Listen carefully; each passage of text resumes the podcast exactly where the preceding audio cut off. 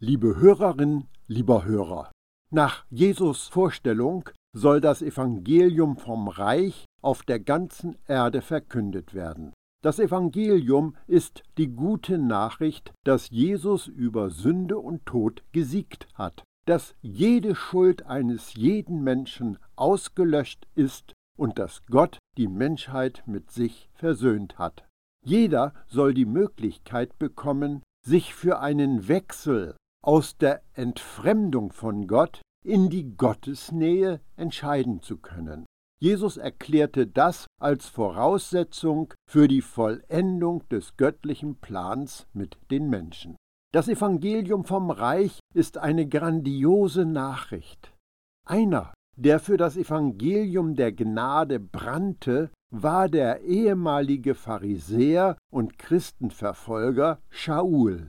Als von Gott erwählter Apostel für die Heiden wählte er die lateinische Form seines Namens Paulus.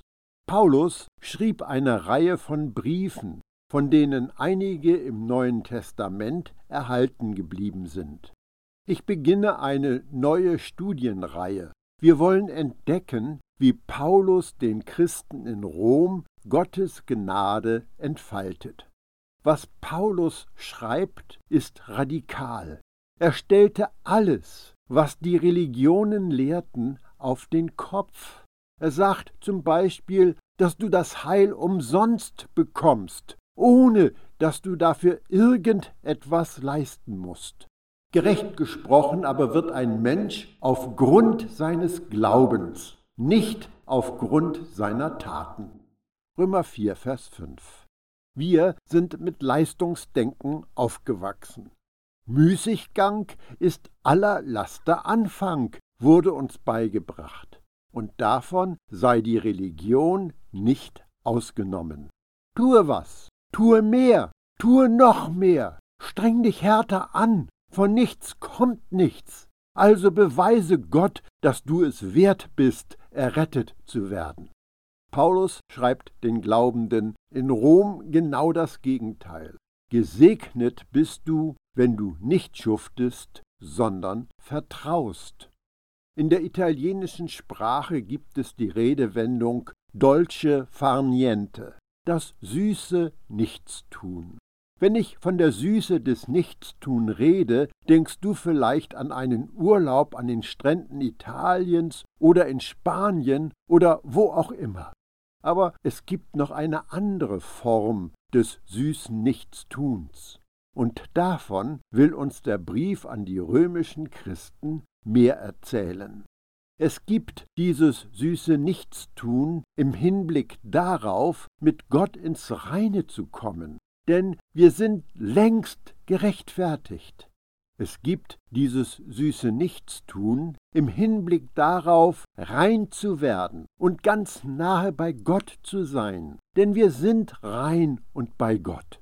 Es gibt dieses süße Nichtstun im Hinblick darauf, mehr Vergebung oder mehr Gerechtigkeit zu bekommen, denn uns ist total vergeben und wir sind Gottes Gerechtigkeit. Es gibt dieses süße Nichtstun, das wir erleben, wenn wir aufhören, Gott mit frommen Bemühungen imponieren zu wollen und stattdessen dem vertrauen, was schon vor langer Zeit für uns getan worden ist.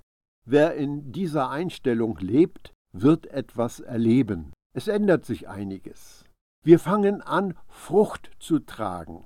Wir fangen an, Jesus zum Ausdruck zu bringen. Aber das ist keine heldenhafte Anstrengung unsererseits, göttlich und geistig zu wirken. Bei einer Person, die vom Evangelium der großartigen Nachricht von Gottes Liebe und Gnade begeistert, gepackt und inspiriert ist, läuft etwas über.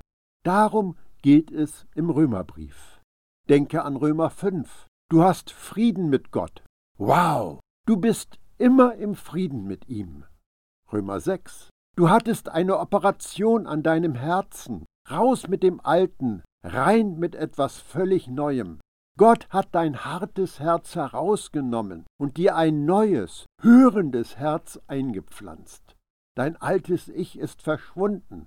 Gottes Handeln bedeutet, du bist gestorben, du bist von neuem geboren. Das sagt sich so leicht und manchmal klingt es ein bisschen überheblich. Ich bin wiedergeboren. Aber ist dir dabei klar, dass es keine Möglichkeit gibt, neu geboren zu werden, wenn man nicht zuvor gestorben ist?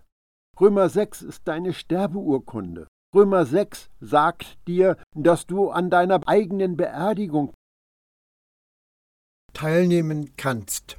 Du bist eingeladen, den Tod deines alten Ichs zu feiern. Dann zeigt Römer 7, wie es früher war, was es bedeutete, unter dem Gesetz zu stehen, mit diesen Gebundenheiten und all den Forderungen.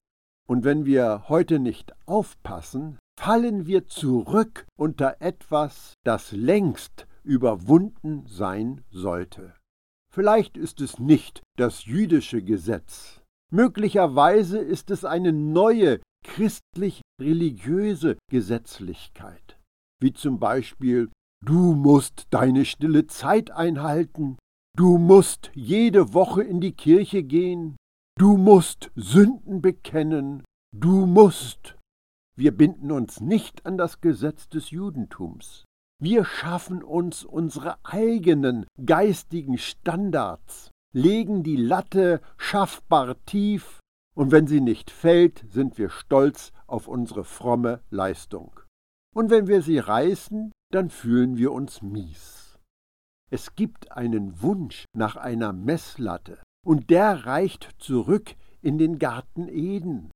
Wenn du von dieser wunderbar aussehenden Frucht isst, wirst du das Gute vom Bösen unterscheiden können. Dann wirst du einen verbindlichen Maßstab haben und du kannst messen. Aber dann schämten sie sich, verschwanden hinter den Büschen und versuchten, ihre Scham zu verhüllen. Und sie versteckten sich vor Gott. Gott musste sie kleiden, das war die Folge, weil sie sich selbst bewertet haben. In religiösen Kreisen bewertet man sich gern gegenseitig anhand einer von der Gruppe geschaffenen und akzeptierten Norm. Dann kommt in Römer 8 die Befreiung. Wer wird mich erlösen? Leben aus dem Geist, nicht Leben aus dem Gesetz das Leben in Jesus, dass ich nicht nur für ihn, sondern vor allem von ihm lebe. Und dann der Sprung zum Ende des Römerbriefs. Da geht es darum, dass Juden und Heiden in Gottes Ölbaum eingepfropft werden. Es gibt eine Ekklesia, einen Herrn, einen Glauben, ein eingetaucht werden, einen Baum. Wenn du Gott anbeten willst, geht es nicht um vier Lieder im Gottesdienst, sondern darum, dass du Gottes Wesen mit deinem Leben sichtbar werden lässt. Das ist ein vernünftiger Gottesdienst. Das ist keine große Herausforderung. Es geht nicht um deine Anstrengungen und deine Bemühungen und deine große, große Gabe.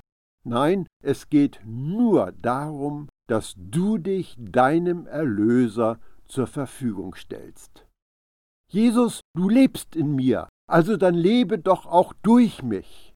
Jesus, du hast mich mit allem, was für ein Leben, das dich ehrt, nötig ist, ausgerüstet, und mir ist vergeben, und ich bin rein und nahe zum Vater gebracht. Du hast mich an dich gebunden, also dann zeigst du dich heute durch mich. Gebrauche mich und danke für alles, was du für mich getan hast.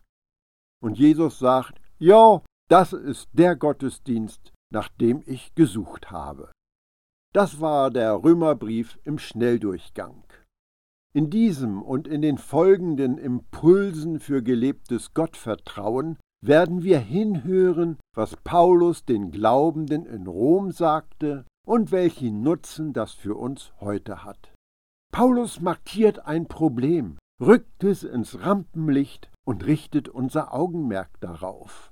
Aber Der Ausgangspunkt aller Schwierigkeiten ist nicht, dass wir lügen, betrügen, stehlen, begehren, morden und untreu sind. Die Wurzel allen Übels liegt darin, dass der Mensch tot ist, und zwar tot für Gottes Wirken. Klar, wir leben für etwas, aber Gott gegenüber sind wir von Geburt an tot und wir leben für die Sünde. Wenn ich also auf dem Planeten Erde auftauche, liegt mein Problem nicht in dem, was ich tue, sondern was ich bin. Ich bin am falschen Ort. Ich bin in der falschen Person. Ich bin in Adam. Christen kennen die Taufe. Richtigerweise müsste man es Eintauchen oder Untertauchen nennen. Wir denken dabei an, in Wasser untergetaucht zu werden oder in den Geist eingetaucht zu werden. Jeder Mensch, der auf diesem Planeten erscheint, wird geistig in Adam eingetaucht und er versinkt in Adam. Deshalb muss ein übernatürliches, göttliches Eingreifen stattfinden. Du wirst aus Adam herausgenommen, über einen riesigen Abgrund transportiert und in Jesus eingetaucht. Durch dieses Ereignis bist du in Jesus und Jesus ist in dir. Das Grundübel ist also nicht das, was ich getan habe und tue, das ist nur ein Symptom. Wenn mir jemand sagt, ich solle mich anders verhalten, mich weiterbilden, meine Worte ändern, netter handeln, toleranter sein, liebevoller sein, dann wird nur am Symptom herumgedoktert. Der zugrunde liegende Fehler wurde nicht angesprochen. Die Quelle allen Übels ist, dass wir von Geburt an am falschen Ort sind. Entscheidend ist, wie Grundstücksmakler sagen, die Lage, die Lage, die Lage. Und Gott ändert unseren Standort. Wir werden aus dem Sein in Adam in das Sein in Jesus umgesetzt. Und wenn ich weiß, dass ich in Jesus bin, weiß ich auch, dass ich mit ihm gekreuzigt, begraben und auferweckt worden bin. Durch diese Aktion trägt und hält er mich. Paulus beginnt diesen Brief mit einer Vorstellung. Paulus, Knecht des Christus Jesus, berufen zum Apostel, ausersehen, das Evangelium Gottes zu verkündigen. Römer 1, Vers 1. Wir lesen und hören das Wort berufen und denken vielleicht sofort an Vorherbestimmung. Aber hier geht es um seine Berufung zum Apostel. Nach dem theologischen Begriffslexikon zum Neuen Testament bedeutet das Wort das mit berufen wiedergegeben ist, eingeladen, willkommen oder Gast. Jesus sagte einmal, denn viele sind berufen, aber wenige sind auserwählt. Matthäus 22, Vers 14. Eine ganze Menge Leute, eigentlich alle, sind eingeladen. Viele Menschen werden gerufen. Hallo, du da!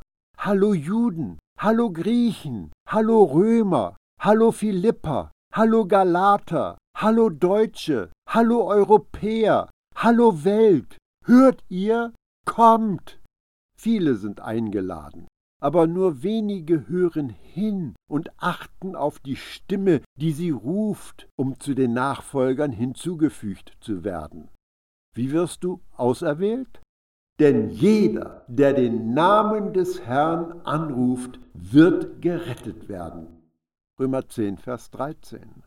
Hast du Jesus angerufen? Dein Vertrauen auf sein vollkommenes und vollendetes Erlösungshandeln gesetzt? Dann bist du dabei und dann gehörst du zu den Auserwählten. In der Bibel wirst du nirgends die Vorstellung finden, dass Gott durch die Straßen geht mit dem Finger auf jemand zeigt und sagt, dich nehme ich. Und zu dem nächsten, dich nehme ich nicht. Wen haben wir denn hier? Dich erwähle ich willkürlich. Dich da drüben verwerfe ich genauso willkürlich. Schließlich bin ich souverän und niemandem Rechenschaft schuldig. Oh, du hast ein nettes Gesicht, du bist dabei. Ah, deine Frisur gefällt mir nicht, hast halt Pech gehabt.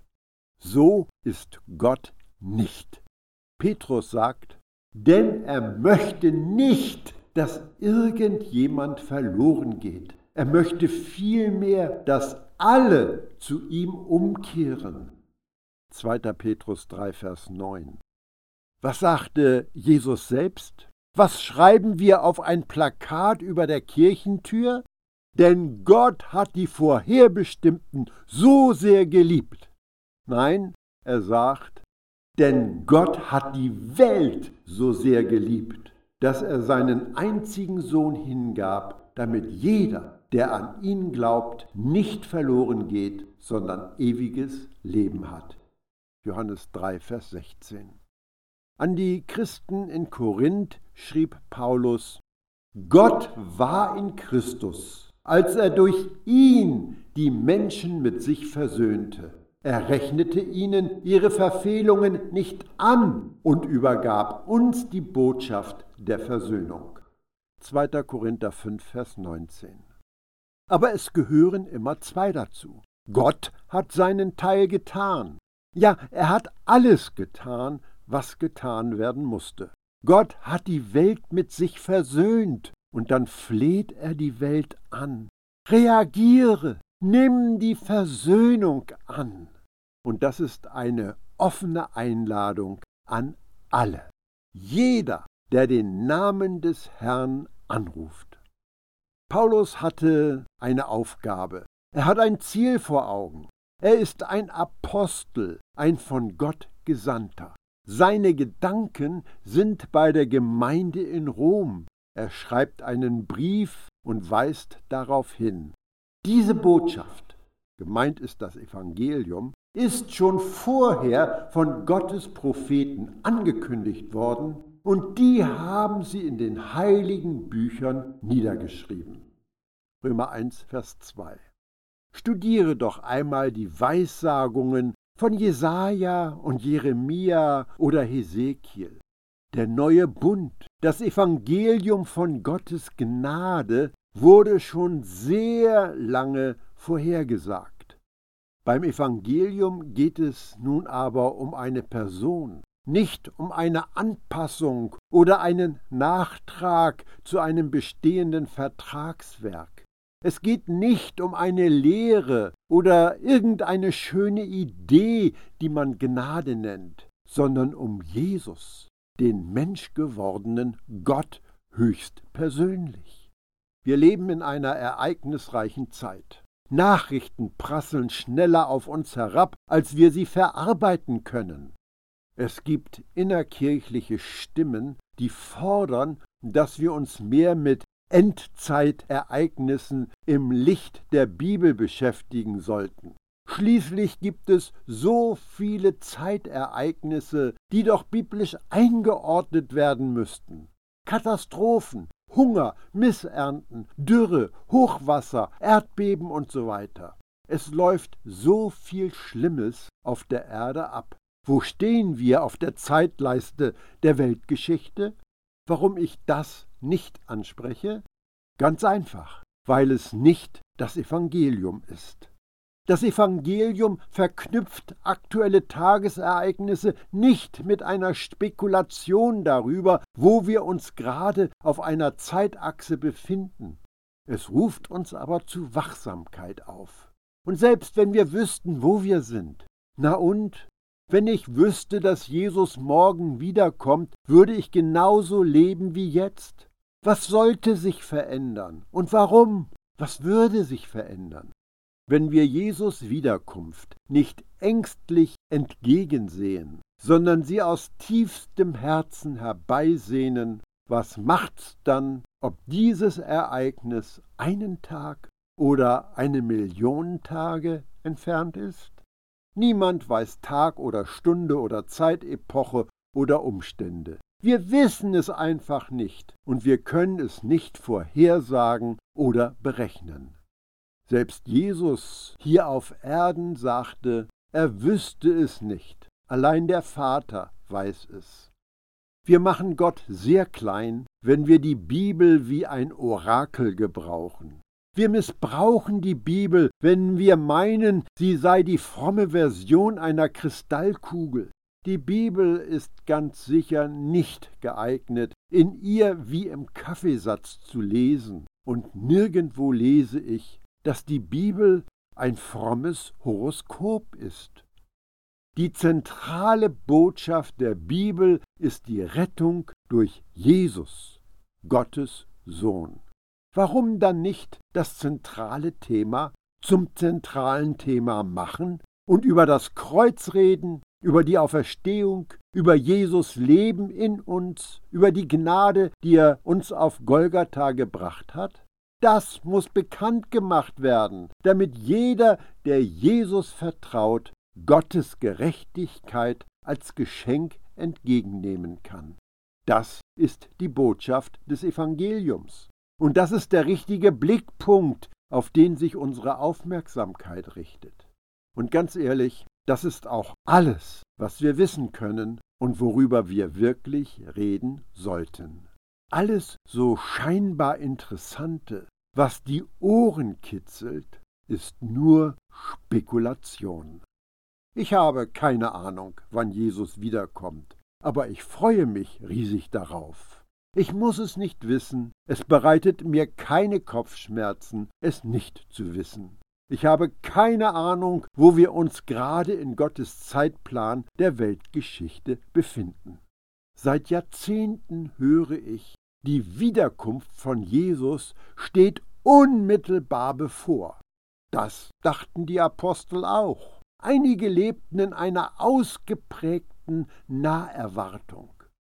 Im Laufe der Geschichte gab es immer wieder Zeiten, in denen die Leute ihr Hab und Gut verkauften, die Ernte auf den Feldern verrotten ließen, da sie das alles nicht mehr brauchten, denn Jesus kam ja nun sehr bald.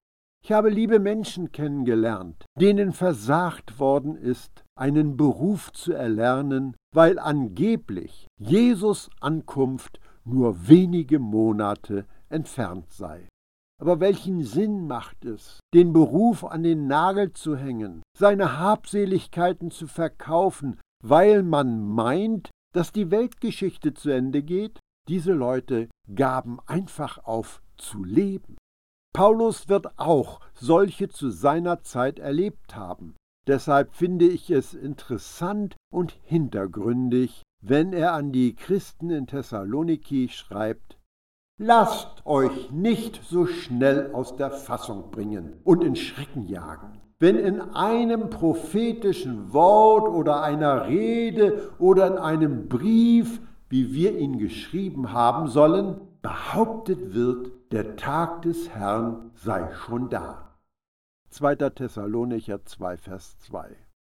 Offensichtlich ist Paulus der Überzeugung, dass Endzeitfantasien kein Werk von Gottes Geist sind. Halte dich daran, lebe dein Leben in Jesus, vertraue ihm. Die Botschaft ist Jesus, nicht ein ausgedachter Zeitplan seiner Wiederkunft. Achte auf Paulus Worte. Es handelt sich um das Evangelium von seinem Sohn. Dieser stammt seiner irdischen Herkunft nach von David ab. Römer 1, Vers 3. Da ist eine kleine Nebensächlichkeit hier in diesem Vers. Aber ich bin überzeugt, es ist Absicht. Es muss in gewisser Weise ein Schock für einen frommen religiösen Juden gewesen sein, dass der verheißene Messias, der von Gott gesalbte, aus dem Stamm Juda gekommen sein soll. Aus dem Stamm Juda erwartete man den, der die verhassten römischen Unterdrücker aus dem Land jagen sollte. Gottes Gesalbter wird nicht in ein weich gepolstertes Bettchen gelegt, das für alle sichtbar auf einem goldenen Sockel im Tempel steht? Die Priesterschaft soll ihn nicht umringen und sagen, seht her, Gottes auserwählter Priester als Aarons Nachkomme. Stattdessen ein Futtertrog, in einem Stall. Keine große Aufmerksamkeit. Ein halbes Dutzend Leute tauchen auf. Das war alles, was ihm zuteil geworden war. Und dann die Abstammung von David aus der Linie von Juda. Der Stamm zählte nicht in der Religion. Keiner von ihnen wurde je zum Priester berufen von Davids Nachkommen. Und dieser Nachkomme, Jesus, steht vor dir als dein hoher Priester. Was entnimmst du daraus? Es geht nicht mehr um das Gesetz des alten Bundes. Eine ganz neue Art von Priester, ein neues Priestertum, eine neue Abstammung, ein neues Erbgut, ein total neuer Bund. Der wird auch Evangelium genannt. Der dem Geist der Heiligkeit nach eingesetzt ist als Sohn Gottes in Macht seit der Auferstehung von den Toten. Das Evangelium von Jesus Christus, unserem Herrn. Römer 1, Vers 4. Zweimal wird im Brief an die Römer der Heilige Geist gewissermaßen mit Jesus gleichgestellt. Einmal hier in diesem Vers und dann in Römer 8, wo er Geist Christi genannt wird. Das bringt manche Leute zum Ausflippen. Ist es denn nun Jesus, der in uns lebt, oder ist es der Heilige Geist? Wie kannst du behaupten, dass Jesus in uns lebt? Ich habe doch gelernt, dass wir ein Tempel des Heiligen Geistes sind. Was ist denn nun richtig? Und meine Erwiderung? Die Antwort ist ja. Es trifft doch alles zu. Wir sind Tempel der Gottheit. Vater, Sohn und Heiliger Geist wohnen im Glaubenden. Jesus selbst hat es deutlich formuliert. Wenn ein Mensch mich wirklich lieb hat, dann wird er an dem festhalten, was ich gesagt habe, und das in die Tat umsetzen. Dann wird auch mein Vater ihn lieben und wir, Vater und Sohn, werden zu ihm kommen und bei ihm wohnen. Johannes 14, Vers 23.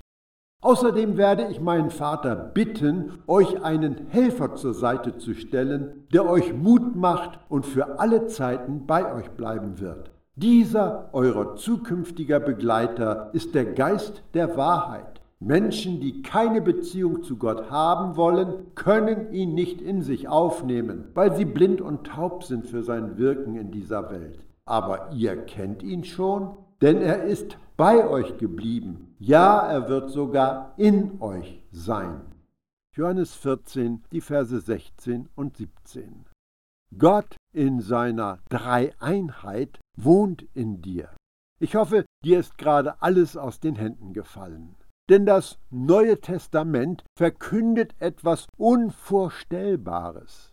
Die komplette Gottheit lebt in dir. Vater, Sohn und Heiliger Geist. Paulus predigte Jesus Auferstehung. Für die religiösen Juden war das ein Stein des Anstoßes. Für die aufgeklärten Heiden war es eine Torheit. Aber sie steht im Mittelpunkt von Paulus Verkündigung des Evangeliums. Denn ohne Jesus Auferstehung ist die gute Botschaft überhaupt nicht gut. Nur ein Jesus, der gestorben und auferstanden ist, ist ein Jesus, der rettet. Durch ihn haben wir Gnade und Apostelamt empfangen, um unter allen Heiden Glaubensgehorsam aufzurichten, um seines Namens willen. Römer 1, Vers 5. Es geht um Jesus.